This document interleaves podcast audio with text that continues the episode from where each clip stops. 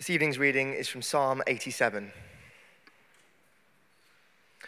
On the holy mount stands the city he founded. The Lord loves the gates of Zion more than all the dwelling places of Jacob. Glorious things of you are spoken, O city of God. Among those who know me, I mention Rahab and Babylon. Behold, Philistia and Tyre with Cush.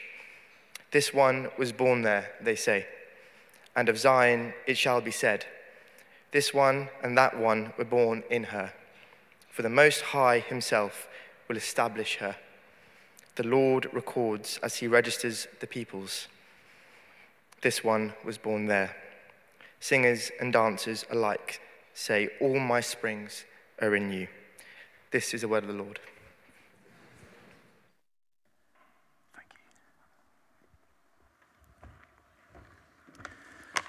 Good evening, everybody. Good to see you all. Well, Psalm 87. I don't know if uh, when Josh started reading, you thought, oh, yeah, I know this one, or not. Uh, it's maybe not like an instant classic, is it? Psalm 87. I was even going to say 78 then, that's how classic it is. Psalm 87. Maybe, perhaps if you grew up in church, you, maybe it rang a bell in verse 3 with that classic old hymn, Glorious Things of Thee Are Spoken. But maybe if you didn't grow up in church, possibly never even heard that psalm before, it isn't one of the instantly recognizable favorites. Maybe um, we don't sort of grab hold of that psalm in the way we might do, you know, Psalm 23, the Lord is my shepherd, or Psalm 121, I lift up my eyes to the hills. Um, I almost thought when I looked in my diary and saw I'd put myself down for Psalm 87, oh, I wonder why I chose that. And then I thought, oh, I know why. I remember why. Because I've come to love this psalm. I've really come to love this psalm because this, this psalm shows us the extent and the power of God's grace. It's a psalm about God's redemption and his transformation of our lives. It is a brilliant gem of reassurance and of hope. So let me pray, and then we will jump into this wonderful psalm.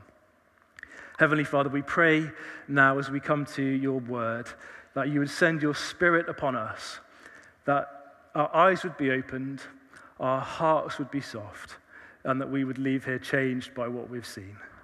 We pray in Jesus' name. Amen. The first thing I want us to see in this psalm is that out of all the people in the world, God has made a special selection of all the people in the world, God made a special, special selection. And in verse 1, we see it is the city of Jerusalem, the city of God, founded on God's holy mountain. Here it's called Zion, it's another name for Jerusalem. This was the capital of ancient Israel, it was the very heart of God's chosen people. Among all the people of the earth, all the countries of the earth, God specially chose and set apart, uniquely picked out this place and this people. And even within the, the nation of Israel, Jerusalem, that particular city, Zion, was special. Verse 2 says, The Lord loves the gates of Zion more than all the dwelling places of Jacob. That's all of the rest of that land. The Lord had a fierce love for Jerusalem for the people of Jerusalem. He owned it as his city. Its people were his people. And Zion, this special city, came to stand for the chosenness of Israel, the people of God. While all the people around worshiped false gods, they didn't know the Lord, they didn't trust the Lord, this place was his place. These people were his people. Now, if you ever shop at Aldi, you'll know they have a brand called Specially Selected. Has anyone ever had that? It's a mark of exclusivity, quality, even though you know you're shopping at Aldi. Um, I also discovered this week along similar lines, PG Tips is called PG Tips because it's made from just the, the, like the top two leaves off the top of the tea plant, which are the sort of tenderest, tastiest tips. So that's why PG Tips are called that. Personally, I'm a Yorkshire tea man. But there we go. Zion, Jerusalem, the Lord's chosen people in his chosen city were specially selected, the PG tips of the world. And the uniqueness of Zion we see in this psalm is because the Lord chose it, he himself lived there. Like God chose to live in a city on the earth. In Jerusalem, in Zion, was the temple. God's own house on earth, where he would literally appear to the people. He would sit enthroned. He would speak to his people. He would receive their worship. And because God was there, because God lived with them, Zion became a place of beauty that beamed out with the salvation, with the glory of God. People could see that the Lord was there, that he was with them. And so, verse 3 of our psalm Glorious things of you are spoken, O city of God. Glorious things of you are spoken. Psalm 48 calls Jerusalem the city of the great king, the joy of the whole earth. The joy of the whole earth. Psalm 50 says, Out of Zion, the perfection of beauty, God shines forth. The people of God are marked by the beauty, the glory, the presence of God. And they are the place of his blessing on the earth. They are a light shining in the world that actually draws others in. That they would say glorious things about Zion. And we know from the Bible that actually the whole of the ancient world was buzzing talking about Zion. We know that kings and queens came from all over the world to visit and see what Jerusalem was like. The Queen of Sheba, um, probably modern day Ethiopia, the Queen of Sheba came to visit Jerusalem when Solomon was the king there. And she said, for once, the hype didn't live up to the reality. She said, I've heard loads of great stuff about you, but when I, when I got here and I seen it, uh, you know, not even half of what was told to me is covered, you know, here. For once, the hype didn't live up to reality. And the Queen of Sheba left Jerusalem to go back home, blessing and praising the God of Jerusalem. God's chosen ones are glorious with God's own glory. They shine out, they're radiant with God's own glory. Specially selected to be His is to have Him. To know His love, to know His beauty, is to shine out with it. So God has made this special selection. But then in verse 4, there is well, I'm afraid I'm going to have to choose some other uh, alliterative thing. Verse 4, there is, I'm going to call it an astounding addition. I can only apologize for that awful alliteration. There's another one. God has made a special selection and, verse 4, an astounding addition. We've been applauding God's choice of Zion, his people. And suddenly we read in verse 4 Among those who know me, I mention Rahab and Babylon. Behold, Philistia and Tyre with Cush. This one was born there, they say. What is that all about? All of these places that are being mentioned are not Zion. They are not even Israelite cities. These are foreign, far off places. Cush is probably Sudan, North Africa. Tyre is in what is today Lebanon. Philistia is as in Philistines, the enemies of God's people, Philistines. Rahab is a name for Egypt. Egypt were the ones who had for 400 years enslaved and oppressed the people of God. Babylon, today's Iraq, is in the Bible the city of sin and debauchery and rebellion and wickedness. It is the empire that colonized the ancient world and carried the people of Jerusalem off into exile, into suffering. What is going on here? These people have worshipped false gods. They've sacrificed their children. They've hated God. They've tried to destroy his people. And yet God is saying, Among those who know me, I count these these people. I'm counting them amongst those who know me. These Gentile outsiders, even enemies and strangers, are now being included in God's special selection. While people are saying glorious things about Zion, praising the people of Jerusalem and the beauty and glory of that place, they're pointing out Egypt and Babylon and saying, oh, this one was born there. This one is counted over here. Of Zion, verse 5, it shall be said, this one and that one were born there. It doesn't seem to matter how far off they are, how evil they are, how hateful they are, even towards God Himself. They're being counted as if they were natural born Jerusalemites.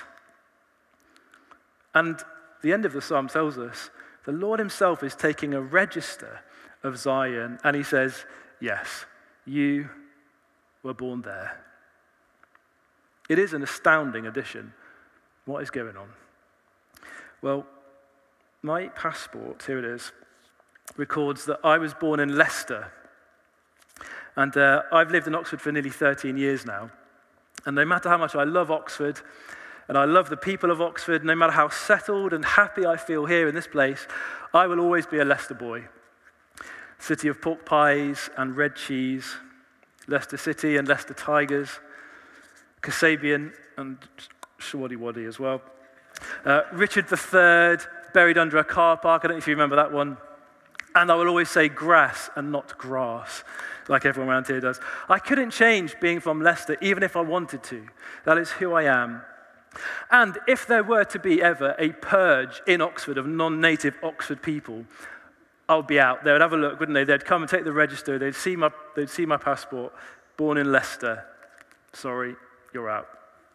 I'd be done for. But here in this psalm, it's as if the passport says, born in Babylon, enemy, stranger, outsider. And yet the Lord looks at that passport and he says, born in Zion, included, accepted, family, specially selected by me. Passport stamped despite all the history, despite the sin, the evil, the Lord counts these strangers in, fully belonging, as though they were born in Zion. Verse 5 says, wonderfully, the Most High establishes them. The Most High Himself establishes them. He makes the verdict. The one whose opinion truly counts, He does it. And this is how the Lord loves to work. He makes his special selection, and he so blesses and loves his people that even their enemies come running. Their hearts are changed, their lives are transformed and turned upside down, and yet they can only ever dream of being accepted and to sharing God's goodness. But he says, Of course, you're welcome to come in. Of course, you're welcome to be included. In you come. The theologian John Calvin wrote this It is a glorious distinction of the church that those who held her in contempt shall come flocking to her from every corner, and those who desired to see her completely cut up and destroyed shall consider it the highest honor to have a place among her citizens. That's exactly the story of the Apostle Paul in the Bible. Uh, Paul was actually born an Israelite, but he spent most of his life persecuting and imprisoning and killing his own people who loved Jesus. And one day the Lord appeared to Paul and said to him, Paul, you're persecuting me. And Paul did a 180 degree turn. And the man who had once tried to wipe out the people of God became probably the greatest ever missionary and evangelist we've ever seen the one who once hated the church and hated her Lord, was happy to say in one of his letters, I'm the least of the apostles, unworthy to be called an apostle. And he said later, I rejoice in my sufferings for your sake, for the sake of his body, the church, of which I became a minister. Paul could come in to belong to Jesus, to be part of his people, counting it a privilege to suffer for their sake, having once persecuted and seek to destroy the church. That's how much Paul came to love God and his people. In this church, um, a number of years ago, we once had a staff member who grew up in extremist Islam. His father was a, a senior member of Al Qaeda, and this man was basically expected to go on and become part of the setup. But one day, as a young man, miraculously, he met Jesus Christ. And so he walked into a church.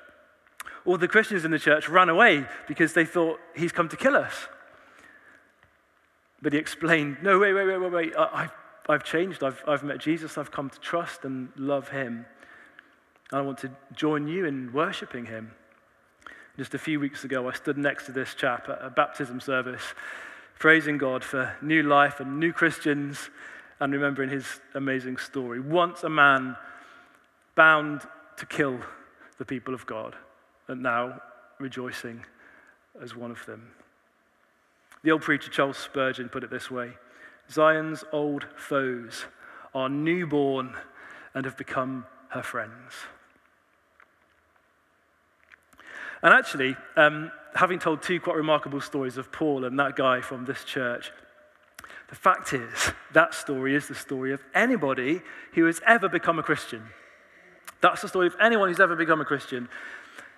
The fact is, none of us are natural born citizens of heaven. None of us have on our passport, Son of God, daughter of God, citizen of heaven. None of us start out our lives as God's chosen ones. We're, we're born in sin, the Bible says, not born in Zion. We're selfish, we're proud, we live our own lives, we want our own way, we don't want the Lord, and we don't want His ways. And the fact is that God has made one eternal special selection. He's made one choice that's really decisive. Before the creation of the world, He picked out just one person, Jesus Christ, His Son, to be the chosen one, to be the only place of His blessing, the only place of His goodness poured out, the only one who is good and beautiful and kind and faithful. He is the unique and the only place of God's love and blessing and goodness. And outside of that one choice, that one selection, Jesus Christ, there is no blessing and light and life and goodness to be found. But perhaps if you're here tonight, you've discovered this already. Maybe you're discovering it even now. God's choice of Jesus, that one particular special choice, it is not at the expense of all of us. God has chosen Jesus not at the expense of us, but that so that we would see Jesus' glory, Jesus' beauty, Jesus' goodness. And even though we're enemies like Babylon and Rahab and all the rest, that we would see him and have our eyes enlightened and our hearts turned towards him, that we would change, that we would come in from the cold and draw close. So you can say, Babylon is included in Zion. I am included in Jesus. I belong to him. I've come in, I've met him. And if you trust in Jesus Christ, that is where you are today. You're in. If you've been given new life by the Holy Spirit, you are born again, born in Zion. You can enjoy God's delight as he takes pride and joy in his truly chosen one, his son Jesus. You get to take part in that, to be counted in that delight. And friends, this can happen for you tonight if it has not already. However far off you have been from Jesus, from his church, however long the road you've been journeying on, the journey back is never cut off. The door is always open. Your passport can always be changed. Whatever you think it might say tonight, it can be changed. You who are naturally, yes, perhaps an outsider, perhaps you'd even count yourself at one time in your life or even tonight an enemy of God, Babylon, Rahab, you are welcome to come in to the Lord, to Join all the rest of us amazed to be included, people of God, and truly belong. Many people in the room tonight will be able to tell you those who are furthest away can come the closest. Those who feel they are least deserving can find they have it all in Jesus. And out of Rahab and Babylon, out of the depth of darkness and godlessness and suffering and trouble, there can be new life and a new identity. It can and does happen. And this is where transformation happens. We've got on the back of these cards, I noticed earlier, transform. We're praying for transformation. We pray for it because it can happen. God transforms people's lives. He's transformed many of our lives in this room tonight. Because not only are you added and included and welcomed into God's people, not only do you become his choice and his joy, you're also made to be glorious. You are changed that you would radiate and shine out the light and the life and the beauty of Jesus. Do you know that's what your calling is? If you're a Christian tonight, that is your calling. Zion is beautiful and attractive in Psalm 87 because she reflects the glory of the Lord. The people of God, we're not confident in ourselves to be brilliant. We know that we're not. Neither are we hung up, though, on our past failures and our sins and our history. We simply reflect the glory of God. As we walk around every day, amazed to belong to Jesus, amazed that I would be included with him, amazed that I would be included in the church, I just reflect the love the beauty that he has poured into my life. And we can say, with the singers and dancers of verse 7, to the Lord, All my springs are in you, all my life comes from you. Everything good I have comes from you. And we can sing with John Newton, to quote the hymn I mentioned at the start Saviour, if in Zion's city I through grace a member am, let the world deride or pity I will glory in thy name.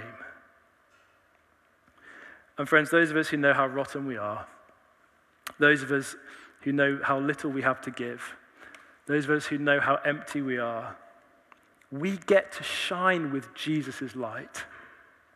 We get to speak about Jesus' love. We get to show Jesus' life and power in all of our own weakness and frailties.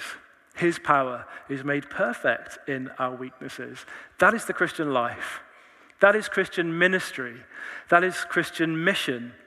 To walk out of here tonight and return to our homes, our offices, our colleges and workplaces through this week and be so marked by Jesus that glorious things are spoken of you, city of God that Jesus dwelling among us, his people, makes us the joy of the whole earth.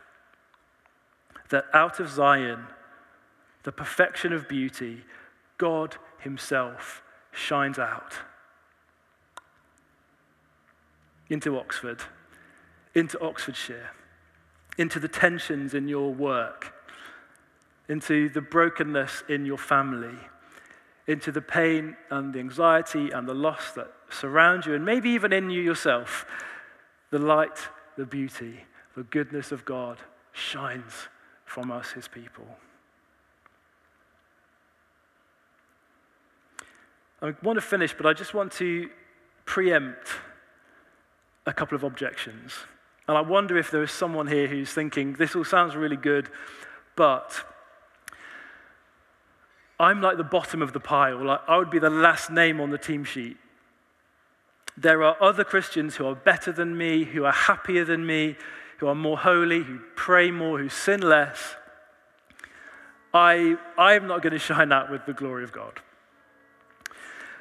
There may be someone else who's sitting there thinking, I can just about get my head around the fact that God might accept me and that He would include me fine. Okay, I can just about get to that point. But my past is too complex. I have too much baggage to shine with the glory of God. There's, there's too much just stuff hanging on that means I'm not going to be useful to God in any meaningful way. I'm happy to sort of be the one who sits at the back of the room and just, I'll enjoy being there, but I don't have anything to do with it. If you're thinking those things, I want to tell you this evening don't believe it. Don't believe it. We've been talking about Babylon and Zion. We have been talking about the Most High Himself establishing you. We've been talking about the Apostle Paul. All your springs, verse 7, are in Jesus, not in you. All the life, all the goodness that you're supposed to shine with, it doesn't, it's not even supposed to come from you, it comes from Him. So I want to assure you, you today, this week, can overflow and overspill with the living water of Jesus to the world. And you know, very often, the more stale and bitter your past, the sweeter the water will taste that Jesus causes to flow from you. Some of the most refreshing and life giving people I know are convicted criminals and alcoholics and porn addicts and serious sufferers and strugglers who just cling on to Jesus but are glorified by him and shine with his beauty and forgiveness and grace. His church is more beautiful and his grace is more amazing because of them. So you're included. And by his transforming power, you can shine with his glory. Can I ask you to stand and we'll pray as the band come back?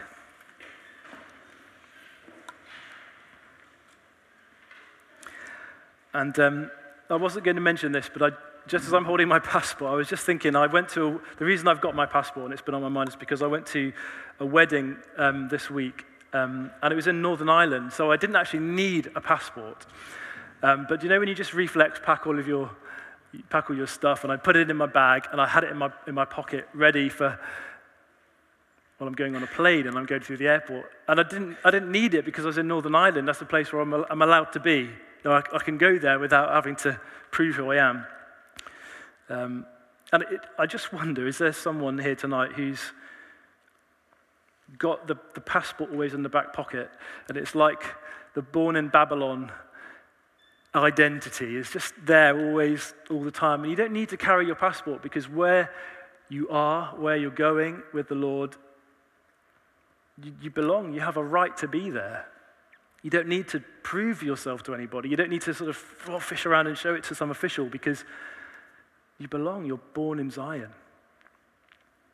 I wonder if that's someone here tonight. And if it is, we'd love to pray with you in a moment when we come to, to do that. We're going to worship the Lord together now. So let me pray.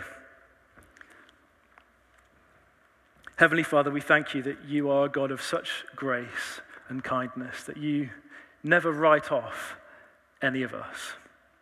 And thank you that you are willing not only to include us with the people you love, but to cause your glory to shine in us through our weaknesses, through our sin. Lord, we pray that we might be people who are transformed by that grace that we would, even in these next few days as we go into our weeks, shine with the glory and beauty of Christ. Amen.